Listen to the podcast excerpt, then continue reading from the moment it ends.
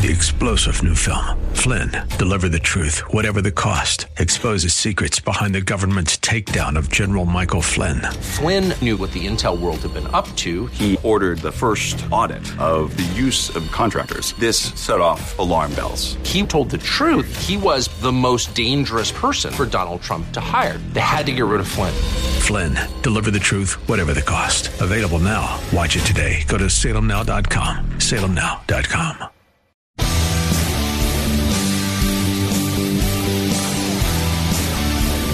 looking for truth from God's Word that you can understand and apply to your life? You'll find it today on Make It Clear with Dr. Stan Ponz. Listen now as Stan makes it clear.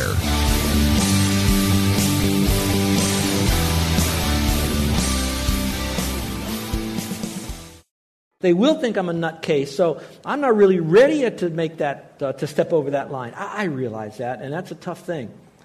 But let me tell you, if you do not step over that line and trust Christ as Savior, listen to this next phrase.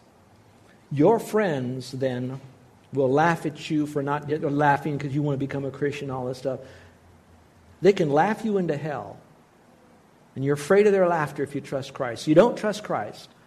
So they laugh you into hell, but they can never laugh you out of hell.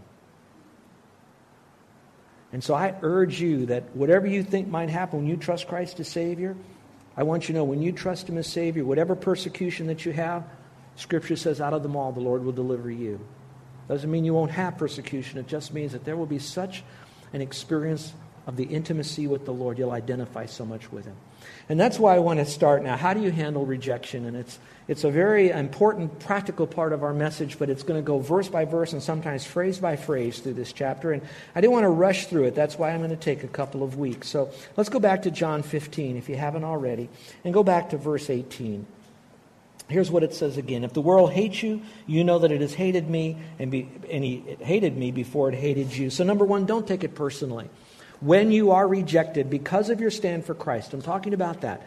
And when I say that, it doesn't mean that all of a sudden you have to say, I believe in Jesus, and you get rejected. Some of it could be, you know what? Um, I, um, I can't do that any longer because I'm a believer in Christ.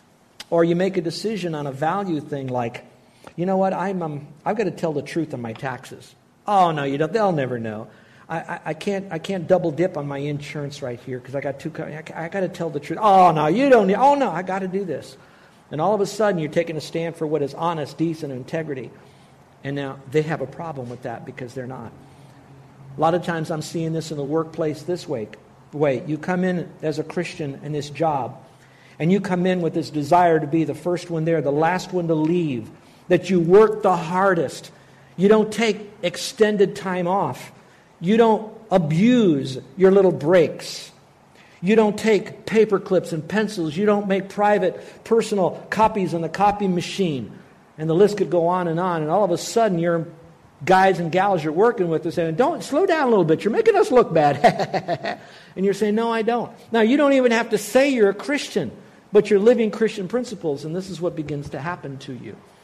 And all I can tell you again is don't take it personally because just like they rejected Christ, they're going to reject you and me.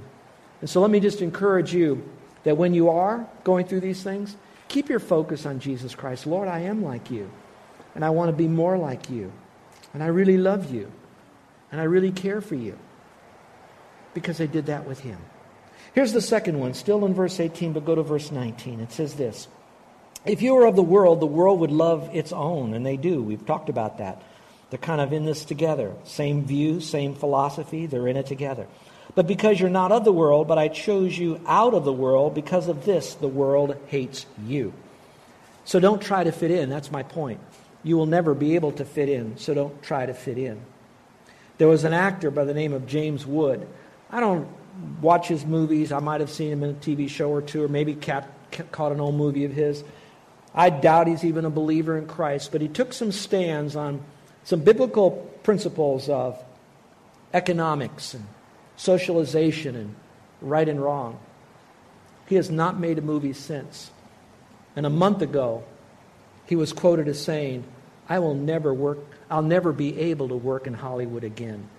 And he didn't even say, I'm a blood bought, born again believer in Christ, and you all are going to hell if you don't trust Christ. He never said that. All he did was to begin to take a little bit more of a view, of a biblical view, of what it talks about regarding the use of money, hard work, doing things right. And he just spoke about that. And all hell broke loose against him. So don't try to fit in. Why can't believers really fit in anyway? Number one is because we're holy. The word holy itself actually means to be separated, means to be pure and holy, but separated unto God. So as we're holy, we're going to have these issues. Now, I don't mean to be so holy that uh, we just uh, look down on our nose at everybody. We're so self righteous. We're so uh, pseudo spiritual that we make all the people around us feel guilty because we're always pointing that bony finger of wrath at everything that they do wrong. We're not talking about that. We're not talking about being condemnatory of the world. What we are trying to say is we will stand for what is right and we believe in this. The problem is this Satan has got the world to, to do this, to immediately then say, if those Christians believe this and you don't believe this, that means those Christians don't love you. Did you hear what I just said? That is so huge. Satan has got the world to believe that if the Christians take a stand for what is right and the world takes a different stand, Satan then says, Those Christians hate you. Read it in the papers, listen to it on television, watch it when they go on TV with all these late night talk shows, and that'll happen. Now, why do we know that that's true? Because Jesus says, I hate your sin. I hate your sin. It's wickedness. But I love you even while you're sinning. And I'm going to prove my love to you that in the midst of your sinning, I'm going to go to the cross to pay for your sin. What is that telling you? That he desperately loves the sinner. So Satan has got to mess all that stuff up so that he can keep all these people into his camp. And it's only by God's sovereign grace that some get through all of that and they trust Christ as their Savior and get out of that mess. And that's what happens. So don't try to fit in.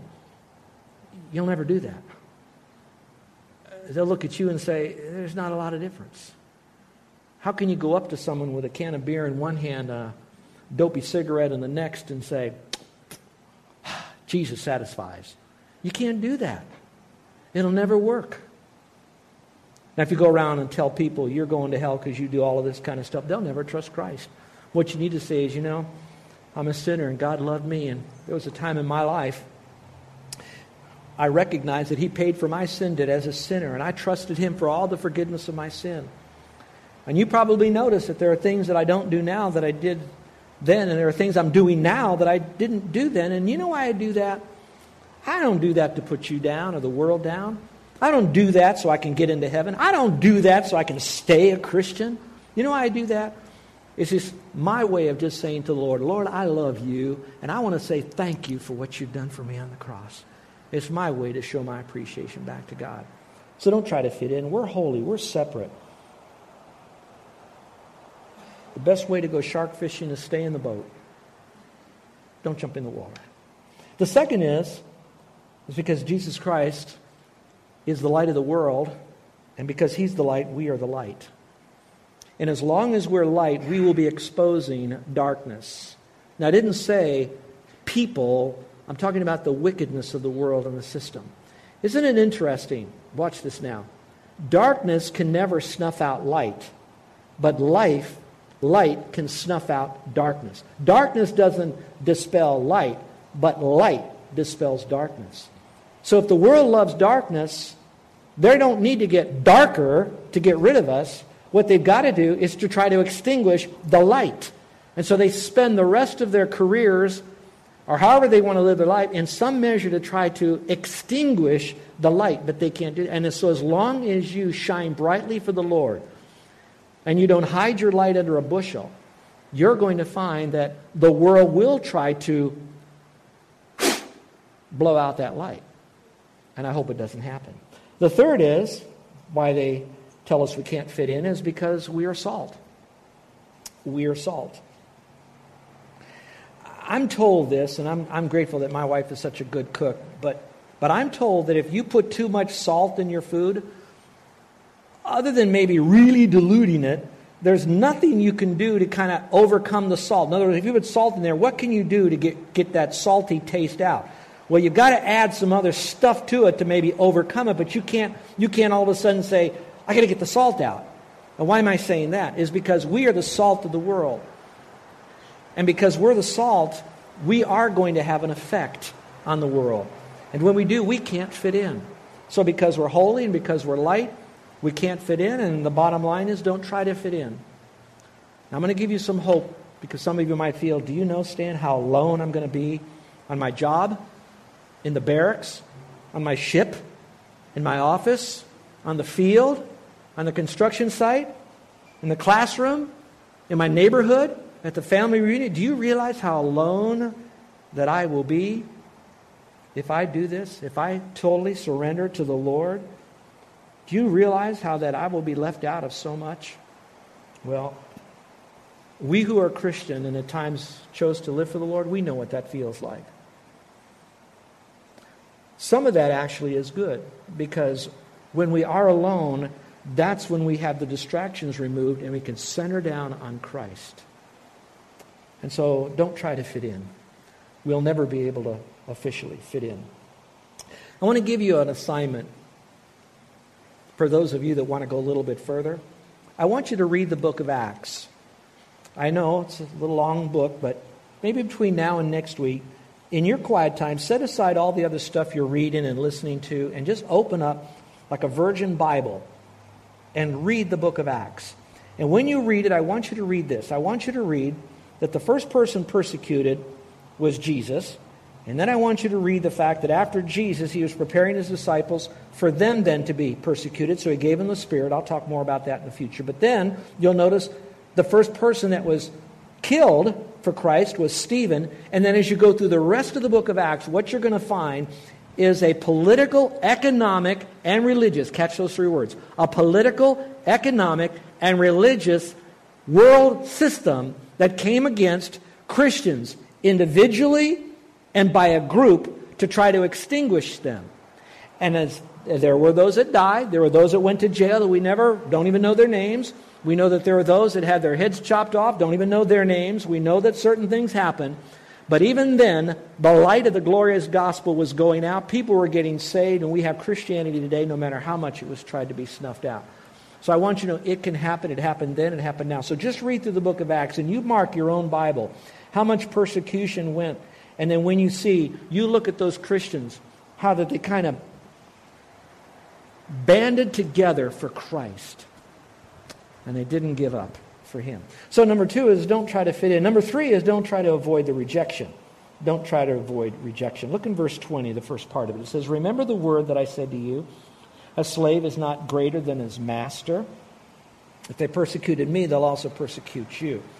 Now, some of you might be thinking, okay, maybe the reason I'm being persecuted is that I'm not handling my Christian life or my Christian belief system good enough. If I was a better Christian, I wouldn't get persecuted. If I knew Scripture even better, I wouldn't be so persecuted. You know what's so neat about this verse is? Even if you were as good as Christ, in other words, you were, you were Christ, completely Christ, you would still be persecuted. And he is the master and we're the slave, and we'll never be as good as Christ, we'll never be better than Christ, so that no matter what we do, it's never going to matter because he still was persecuted. And so the point is, don't try to avoid it. You will never be able to run from persecution unless you basically abandon your faith. Maybe not in your heart to say, I reject Christ and go for the world, but it could be just an outward sign of a, of a rejection of Him because you'll never be like Christ. I'll never be like Christ. It'll never happen. So don't try to avoid rejection. Stand up to it. Number four, and the final one is remember the rejection is not universal. The last part of verse 20 says this Remember the word that I said to you. If they kept my word, they will keep yours also as I went through Acts, I was going to give you a whole list of all this, but I thought it'd be better for you to do your own. I found so many of these Christians that took a stand for the Lord, I felt like, you know what, I'm in pretty good company. I have pages here of notes of people in the last couple of years that were horribly persecuted for their faith. Just pages of them, one after the other. And I felt like I'm an American. I'm barely being persecuted here. These people are suffering a whole lot. So I decided as I went through this that, you know, I'm just going to give it to you in the last month. So let me just read to you what good company that you're in. The latest is coming from one that's been in, the, in uh, television a lot lately, and it's Pastor Saeed Abedini. How many have heard of him, the Iranian pastor? Just this last week, he was in prison, been there for a year, a hellhole in Iran. He went to Iran to help build orphanages with the permission of the Iranian government. But because he, they found out that he was a pastor, I'm making the story short, they decided to prosecute him and they gave him eight years in an Iranian prison.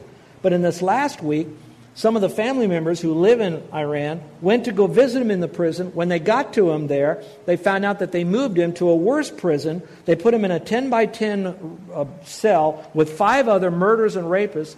And the idea then is because he is a Christian, thinking that he's going to now begin to speak for Christ among guys that are so depraved and so filled with uh, uh, an ideology, a religious ideology, that they then will do what the state won't do for political reasons. These guys will kill him because of his stand for Christ. Now, our president had a talk with the president of Iran, went nowhere. The family and others bumped into some high ranking people, that didn't work. So, if you take a stand for Christ, you're not going to a 10 by 10 cell today. But whatever you go through, you're in good company. That happened on November 6th, just a few days ago. On the same day, there's a Christian woman who has been a prisoner because she's decided to take a stand for Christ. And then on November 6th, she died in prison. In Kenya, there was a church that was set ablaze by rioters. Militant Muslims did this. In Nepal, a Christian was killed while he was praying for his very attacker. In Nigeria, there's a Christian area, a large Christian area called Kano, but in Nigeria, they decided to enact Sharia law. And so they're going after all the Christians in every way that they can. In Egypt, three were killed on October 23rd at a Christian wedding. On October 9th, two Indonesian Christians were sentenced to three years behind bars for hard labor just because they wanted to share a simple gospel track with somebody. Now, I'm saying we don't have that here, and there may be more to the story than what we're hearing that I have time to give to you, but the bottom line these are people that decided to take a stand for righteousness, for Jesus Christ, and in some measure trying to help others because of Christ, for the cause of Christ, and they're suffering persecution. So we're not alone. So, what do we do? I'm going to give you four suggestions of what we can do. Number one, we can pray for them. And I hope that we do. Especially the pastor who is in jail right now in Iran. Pray for them. Write that down. Pray for them. I need to pray for these. I can't pray for everyone, but I can pray for those that I hear about. I'm going to pray for them. The second is we can learn from them. When I read these stories, I was trying to think, what would I learn from this? What, what would be one thing I could take back from these guys? I, I, there's one word it's perseverance. It means don't lower my flag and my banner for anything. These did not lower it so they would get less persecution. I don't know that they raised it higher to get more persecution. I just think they just took a stand. It was raised to the top of the flagpole, and they just let it fly. And then all hell broke loose against them. They persevered. I hope that I will persevere no matter what the result will be and leave that up to the Lord. Number three is we can give to them. Now, one thing I like about our church, many things, but one of them is this, is that when you guys give, that money goes into our general account and then from that, we give 10%, sometimes a little more, to missions. And we've got some missionaries that are serving in countries that are on the brink of some tremendous persecution. Let me give you some names John Cook, a ministry in Egypt, certain parts of India, in Jordan, areas that are on the, the very edge of a movement against Christianity.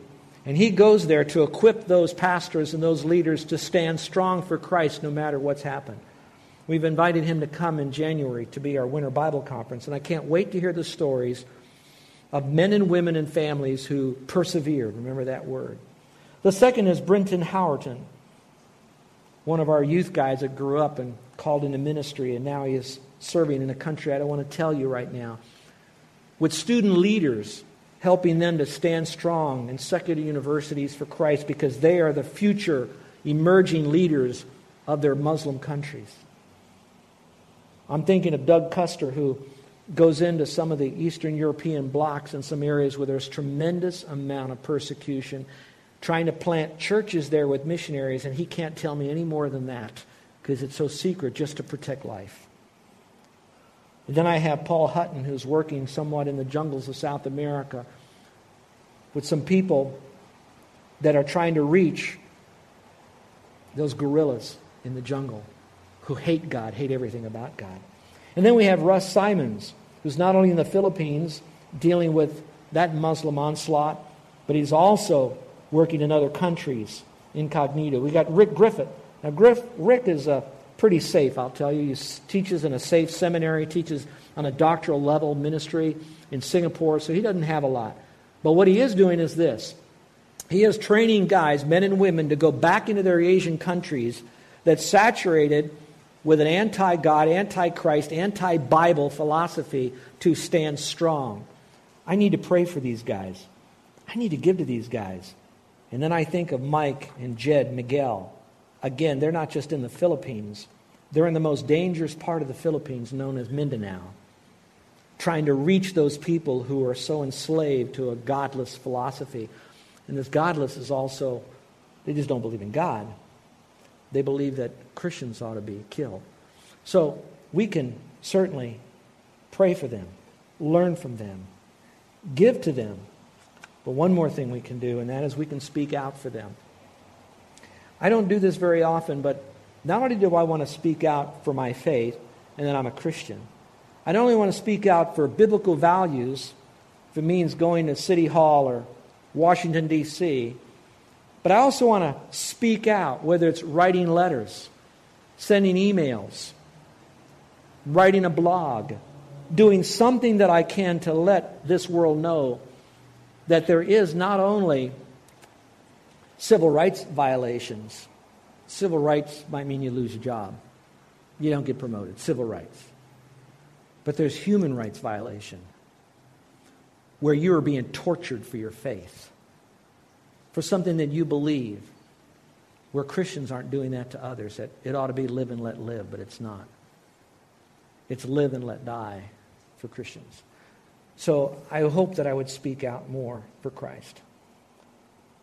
I want to leave you with this quote from Chuck Colson. He's in heaven now, and here's what he wrote before he died. He said, It's a time for us to use our churches to cry out in defense of fellow believers across the world. What could each of us do? we could write our political leaders demanding that they reform American policy and make persecution of Christians a priority when negotiating with other countries. End quote. We live in a pretty safe country for now. Perhaps we all to be called to arms, and our arm is our pen and our computers, and let our written and our verbal voice be heard. Let's pray, shall we? Our gracious Heavenly Father, I do thank you for this one that indicated by an uplifted hand that they are trusting you as Savior. I thank you that they can have a no so salvation, not a hope so salvation, because you said if we believed in you, we will never perish, but we will have everlasting life, and we have it right now. I pray that they'd get a Bible and read it and see that what we said is true from your word, especially as we begun our study on persecution. That the more Christ like we will be, the more hated we will be by the world. And Father, I pray that they talk to you in prayer, and not little stilted, now I lay me down to sleep speeches, but a real daughter to a father, son to a father conversation. I pray that they would meet together with other Christians of like minded to realize that we are not alone, that there are thousands, hundreds of thousands of other Christians that are taking a stand for you no matter the cost. And that, Father, that that will give encouragement to us. And I pray that they too will do like millions of others, that when they came to faith in Christ, they wanted to tell someone else about this brand new present, this gift that they received. Because it was the best gift they'd ever received. And they wanted others to know it. I pray for those in here that want to stretch a little bit more for Christ, want to separate more from the world by separating more to you, Lord. That don't want to dance with the devil, that they don't want to have their foot in Christianity and the other foot in the world but they want to be sold out for you. And I pray for all of us that we don't seek persecution, we just seek holiness, and that we would be the light and salt for this world, no matter what comes. Then, Father, we pray for those Christians on the cutting edge, especially in countries that are so opposed to you and Christianity that they would do violence to those who believe. And then, Father, I pray for the whole Christian church that we would not be doing stupid things that bring persecution on the name of Christ just because we're, we're choosing to live a duplicit life. So help us, Father, to be genuine and authentic in our love for the world while we still hate the value system of the world. And Father, we love you now. In Jesus' name, amen.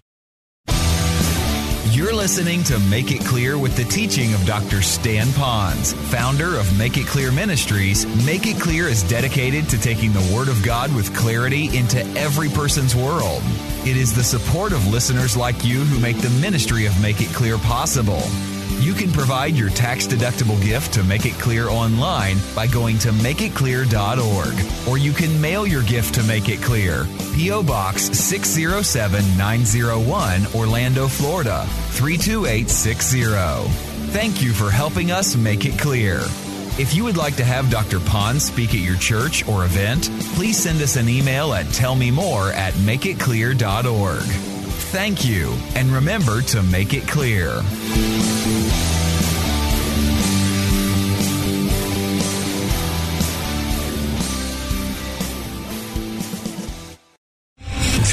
General Michael J. Flynn, head of the Pentagon Intelligence Agency, knew all the government's dirty secrets. He was one of the most respected generals in the military. Flynn knew what the intel world had been up to. He understood its funding. He ordered the first audit of the use of contractors. This set off alarm bells. The explosive new documentary, Flynn, Deliver the Truth, Whatever the Cost, uncovers the facts behind this scandal. Flynn told the truth. He was the most dangerous person for Donald Trump to hire. I find out the worst enemy that I'm going to face in my life is right here in America. They took my assessment and they wanted me to change it. And I was like, I'm not changing it. They had to get rid of Flynn. With in depth interviews, archival footage, and never before seen personal records of the man behind the headlines. I just felt like I was drowning. Flynn, deliver the truth, whatever the cost. Available now. Watch it today. Go to salemnow.com. Salemnow.com.